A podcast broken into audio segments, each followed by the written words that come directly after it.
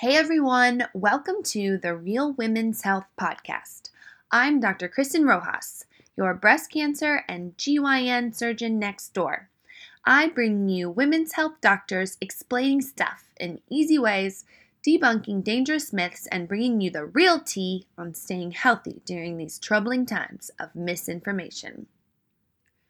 Today, I have a very special guest, one of my OG residency besties, Dr. Jenna Emerson, who breaks down pap smears, HPV tests, and cervical cancer.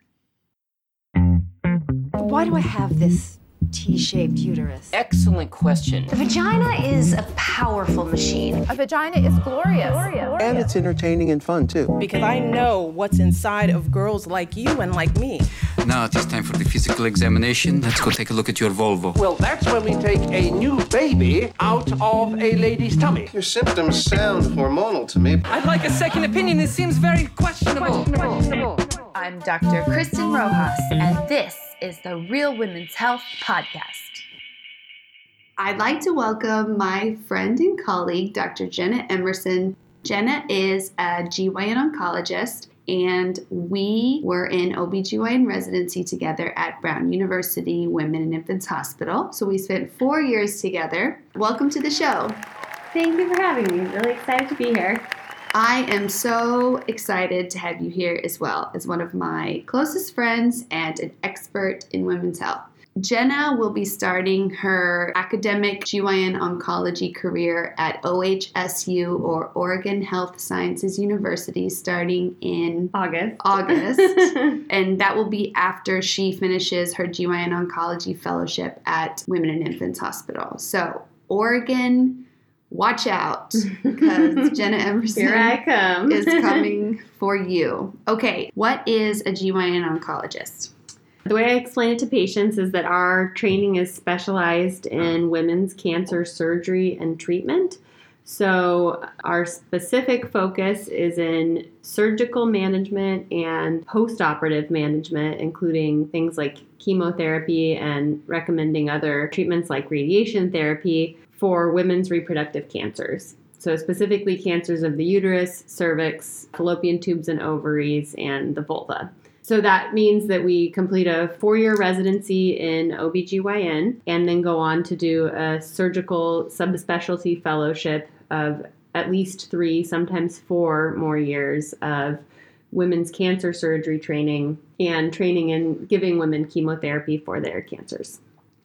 So I hope that none of our listeners ever have to meet a GYN oncologist, but if they do, you can rest assured that GYN oncologists have gone through many years of training to be the female cancer experts that they are.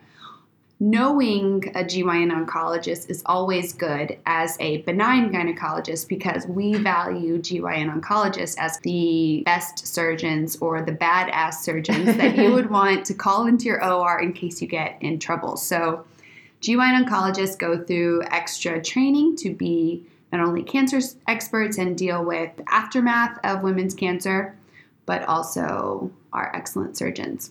So, tell us again, Jenna, what kind of types of cancer do your patients have? Yeah, so we, we get, you know, in the end, kind of a broad spectrum of women who end up in our office. As you so kindly said, um, people do regard GYN oncologists as kind of the expert female pelvic surgeons. And so not all of our patients have cancer. We oftentimes will help take care of women who have complex surgical histories or who have had some sort of a gynecologic problem that has led to significant scar tissue or adhesions in the pelvis. And it's understood by their surgeons that doing any operation on them will be difficult, so they will be referred to us even though cancer isn't necessarily the primary problem. Uh, especially our, our younger patients, oftentimes are women with things like endometriosis or who have had perhaps a complicated obstetric history and now need some kind of surgical management um, following that. So some of our women don't have cancer, um, but other patients either have things like endometrial cancer or uterine cancer. That those are sort of interchangeable terms for our purposes, or they may have ovarian cancer, cervical cancer, or cancer of the vulva. So when did you decide that you wanted to be a GYN oncologist? Uh, yeah, that's a good question. Um, we Because I always knew you were a badass, but when did you decide to be a trained specific badass? badass. um, we, as residents, did several rotations our very first year of residency on the GYN oncology service. And on those rotations, we were not really in the operating room, but spent our time managing uh, women either post operatively on the inpatient units, or um, not all of those patients are post op. Some of them have complicated cancer histories and would be admitted to the service due to complications from their cancer itself. So, in that first year of residency, that was my initial exposure to the, the, types of patients that we would take care of. And I really just fell in love with the women that we take care of. I think they're a really inspirational group of people who are going through a difficult time in their life, and I enjoyed the opportunity to connect with them. So, really, it was kind of the very beginning of residency when I became interested in the field most OBGYN residencies are four years, and then nowadays, a lot of OBGYN residency graduates do go on to do other specialties. So now that I'm a breast cancer surgeon, I also was originally drawn to GYN oncology as well because I thought that it was a really uh, special and unique relationship to do, to interact with women at such a vulnerable time in their lives when they're obviously very scared and have a really big diagnosis and you can not only be a women's health expert but also be their ally in this big journey that they're about to embark on. And to me, not only just a specialty where you are a surgical expert, but also where you build really strong emotional relationships with your patients. Mm-hmm. And knowing you as a person, mm-hmm. That makes sense to me. Today, we're going to talk about HPV and it is everyone's probably heard of HPV, but maybe not everyone understands what it is or why it, it's so bad and what we can do to prevent it and why it's such a big deal for a GYN oncologist. So, you're probably very passionate about mm-hmm. HPV and preventing HPV. So, why don't you tell us a little bit about what it is? Sure. So, HPV is something I spend a lot of time talking about. Um, the most common way I think that uh, I'll end up interacting with a patient with an HPV uh, related problem is when they have an abnormal pap smear you know, I think probably most women are familiar with the concept of a pap smear. Tell everyone what a pap smear is. A pap smear is when uh, a brush or a spatula of some sort is used on the surface of the cervix to screen for abnormal cells that are the precursor to cervical cancer. So, let's go back to the beginning. Where is my cervix? Good question. Tell everyone where their cervix is. so usually at this point in the conversation, I um, turn my patient records over and draw a little doodle on the back of the sheet to, to give people that illustration. But I'll just have to sort of draw a word picture instead. So the cervix is the bottom part of the uterus. The vagina is the opening that goes up towards the uterus, and then the cervix is about four centimeters long in most women, and it's the distinction between vagina and uterus itself. I sometimes tell patients that the uterus is like an upside down wine bottle. and the baby grows inside the wine bottle, but the cork is the cervix. That's amazing. Why so, have I never told somebody that? That's so good. you're welcome, world. Yeah. so, why is cervical cancer such a big deal? You know, in some ways, it's kind of an ideal cancer to screen for and treat because the process from normal cells of the cervix developing all the way to cancer is one that takes a long time. And so, in between from normal to cancer, there are a number of intermediate steps of abnormal cells that develop, which, if you catch them at that early stage before they've turned into cancer, you can cure it really quickly. Yeah, so that sounds a lot like breast cancer. So now yeah. we have mammograms that screen for breast cancer. So if we catch breast cancer very early, we can oftentimes cure patients with just surgery plus or minus chemotherapy, plus or minus radiation. Is that like the same concept? With the cervix in particular, these precancer steps oftentimes don't even require all of those extra things like radiation and chemotherapy. The goal is to find precancer cells before they ever turn into cancer so that a very minor surgery done in the office can cure the whole problem. So, if I go to the gynecologist and I have a pelvic exam, does that mean that I also had a pap smear? It does not. Good question. So, a pap smear um, is a specific test that's ordered. A pelvic exam means that the gynecologist uh, puts a speculum inside the vagina. Is that like the duckbill? like thing the, the duckbill thing, or some people call it like clamps. sometimes they're sometimes they're plastic, sometimes they're metal. There's really not a difference between the two in terms of discomfort. Uh, I know sometimes people think the metal ones look more severe or extreme, but they honestly, from a patient experience perspective, are really no different. But yeah, exactly. It's the, the duckbill thing. So when you place the speculum in the vagina and you open it, you can usually see the cervix or Mm. the cork of the wine bottle at the top of the vagina, and that's where you take your pap smear. So just because someone goes to the gynecologist and they have a pelvic exam for a couple other reasons, like maybe if they have pelvic pain or if they have something on their vulva that they need their GYN to check out, doesn't necessarily mean you're having a pap smear. So if you go to the gynecologist and you get a pelvic exam, you should ask them if they're collecting a pap smear. This is important because you actually don't need a pap smear every year now. Right. Yeah, especially if you've never had an abnormal pap smear. Now you can space your pap smears out to every three or every five years. You have to get them more frequently if you've had a history of abnormal pap smears. So when you go to the gynecologist, make sure you ask your gynecologist if you're also getting a pap smear. This is important, like if you're going to be moving somewhere, so that you can tell Mhm. your new gynecologist when, When your last last pap smear was. yeah, exactly, and whether whether it was abnormal, um, etc. And also, while we're on the topic of moving somewhere, if you could actually acquire your GYN records and take them with you, That'd be your next amazing. your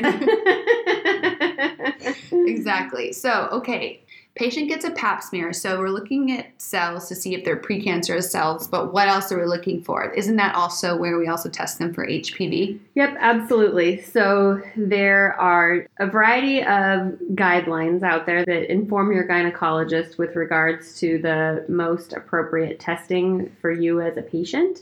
And the honest truth is, it's a rather complex set of algorithms that nobody really memorizes. And the the point is not to understand like all of the steps of the process, but rather to know and trust that um, there's a very clearly defined pathway that your gynecologist should be following to decide when you need a pap smear and when you get a pap smear, if it should be the pap smear alone or a pap smear with HPV testing.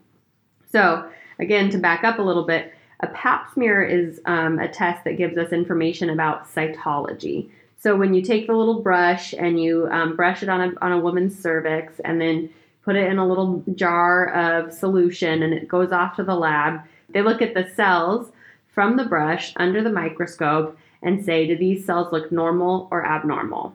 And if they look abnormal, the gynecologist gets that information and will call you back and say, hey, we need to do some more testing. All we're seeing there is individual cells. We're not seeing what the actual tissue of the cervix itself looks like. So it might be that there's just one funky abnormal cell there hanging out on your cervix, or it might be that all the cells of your cervix are abnormal. And that's why you need more testing to figure out was this just kind of a rando bad actor or are Like all of the cells inflammation, right? exactly Yeah, inflammation can cause abnormal cells, but they may call you back to do more tests to see if it's actually precancer or just inflammation. exactly So they look at the cells, but then they also do an HPV test, right? Yeah, so depending on sort of complicated algorithms, based on a bunch of research that's been done to try and figure out the best way to check for cervical cancer or abnormal cervix cells, you may or may not also get an HPV test. So, HPV is the human papilloma virus. It's the virus that causes cervical cancer.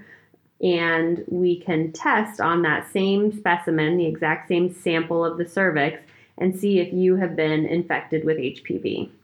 And depending on the results of that test, we know whether or not you are high risk for developing abnormal cells of the cervix, which eventually, if given enough time, could turn into cancer of the cervix. Is HPV like bacteria, or can I take antibiotics to make HPV go away? Great question. Um, so, HPV is a virus, and viruses do not respond to antibiotics. We don't have an actual treatment to eliminate or treat the HPV virus itself. All we can do is respond to the changes it causes inside the cells of the cervix. So, from a treatment standpoint, we test and see if the cells are becoming abnormal. If they are, we have steps that we can take to address that problem. From a prevention standpoint, we can give the HPV vaccine to prevent you from ever becoming infected with HPV to begin with. Everyone has probably heard of HPV, and it's actually pretty common, right? Most women at some point in their lives are actually infected with HPV, right? Absolutely. And Yeah. so, what happens to that? The question is does it ever go away, or does your body kind of clear the virus? So, uh, the way I explain HPV to my patients is I tell them that um, to me in my life, HPV is kind of like the common cold. So, I don't know anyone that's never had a cold. Like everyone in the world at some point has been exposed to the virus that causes the cold. We probably don't know anyone that's never had HPV That's- either. And yeah. I feel like we should just tell Like we, everyone now. everyone's had HPV. It's Everyone okay. to know in the world, it's okay. H. Everyone I'm pretty gets. sure I've had HPV. You've had sex. You've had HPV. Your body probably clears it, but there's some HPV types that are way worse than other types, right? Exactly. So the same way that sometimes you get a cold and it's just a few little sniffles and it's kind of annoying, but you still go to work. And then sometimes you get a cold and it's so terrible that you are in bed for three days and you really can't function at all. And then you get pneumonia. And then you get pneumonia. exactly. HPV is caused by a variety of different viruses that have different levels of aggressiveness and different levels of ability to make you sick. HPV viruses can cause both cervical cancer and genital warts, which is like everyone hates genital warts. Exactly, exactly. And most of the time, when people have an HPV infection, they, first of all, don't even know it ever. And second of all, their immune system clears it and it is eliminated from their body before it ever has a chance to cause anything bad to happen. So that's kind of like the sniffles version of the cold, where it's not a big deal.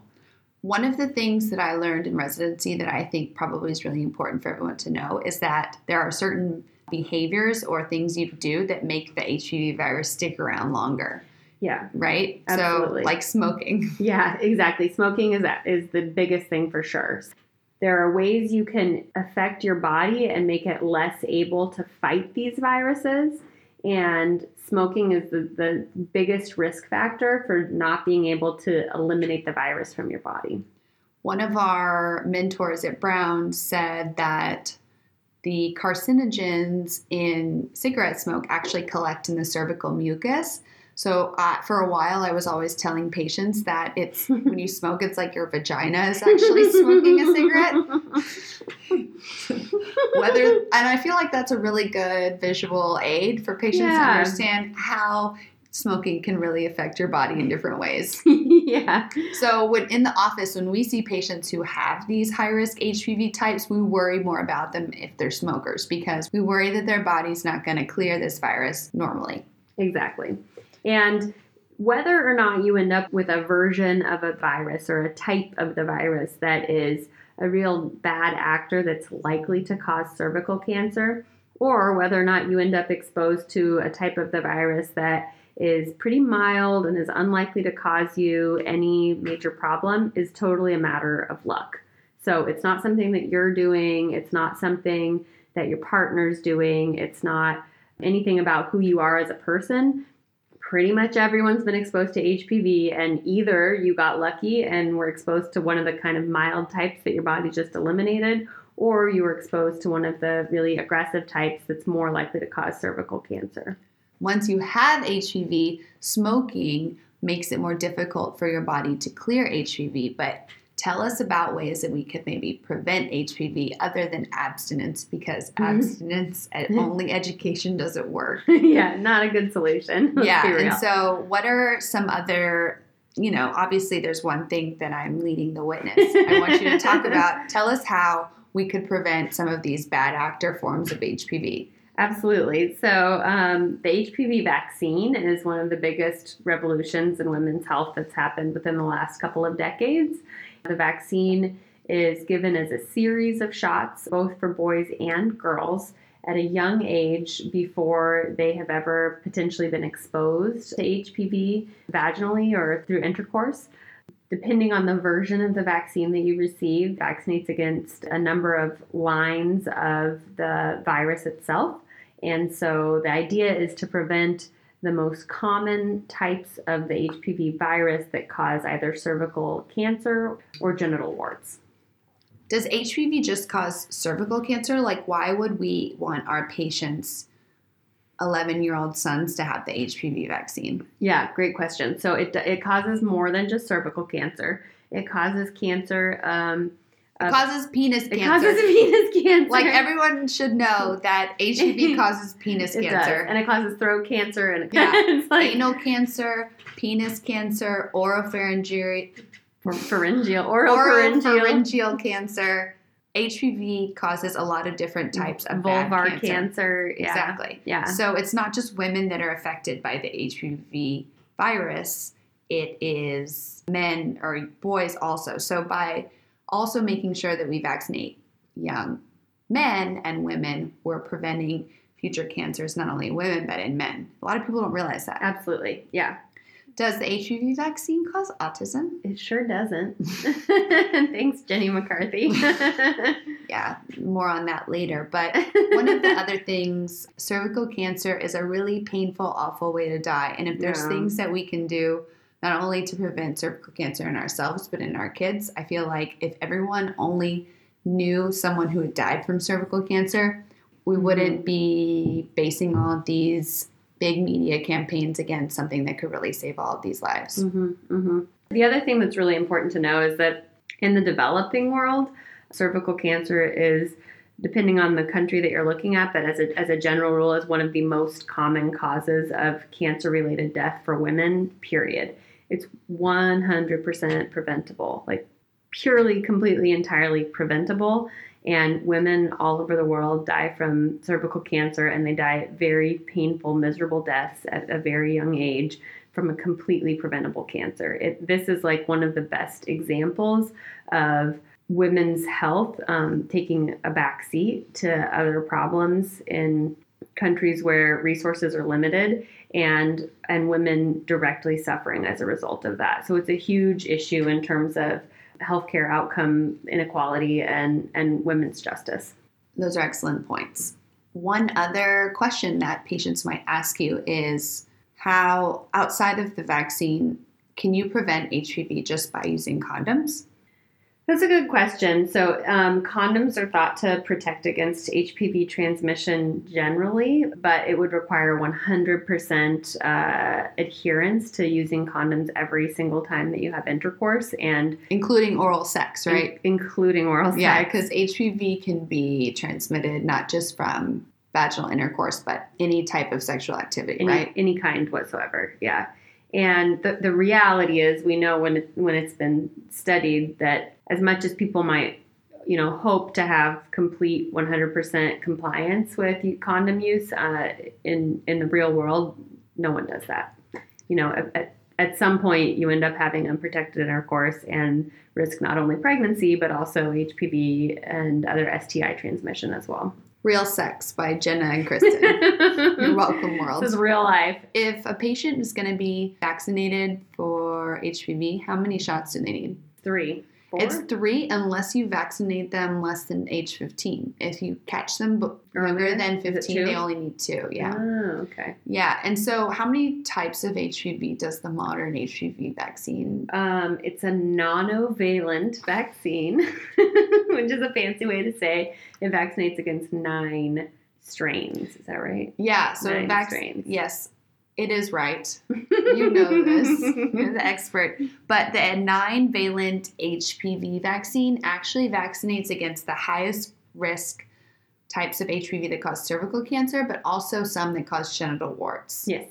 Yeah, so there, the types of HPV that cause genital warts are less likely to cause cervical cancer, but who doesn't think that genital warts are a major bummer? Yeah, yeah. I feel like I knew multiple people in college that had genital warts. I don't know anyone that's ever like publicly admitted to it on a social level, but like I've had plenty of patients. Yeah, so genital warts, although not as bad as cervical cancer and curable, are also covered in the HPV vaccine. And I think they're just like disappointing to have. Yes, I would agree.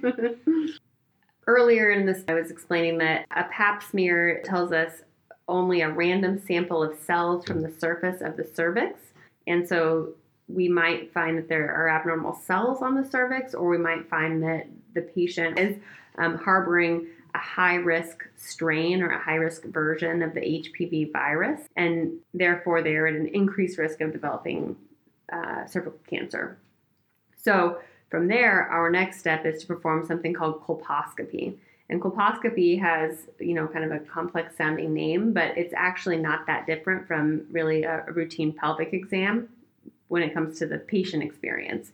Right. So Isn't it just like you're it's doing like a pelvic long pap exam? smear. Yeah, but you also just kind of look at the cervix with a microscope. Exactly. So we have this fancy microscope device. It's called a colposcope, but it really is just a kind of a doodad that we slide into place in front of the speculum and we use it to magnify our view of the cervix and see what the cervix looks like. So for the patient, you are seated on a exam table with your feet and foot rests and you have the speculum in your vagina and it lasts longer than a regular pap smear by a, you know a couple of minutes If you have a good GYN oncologist or gynecologist. Exactly. yeah. In best case scenario.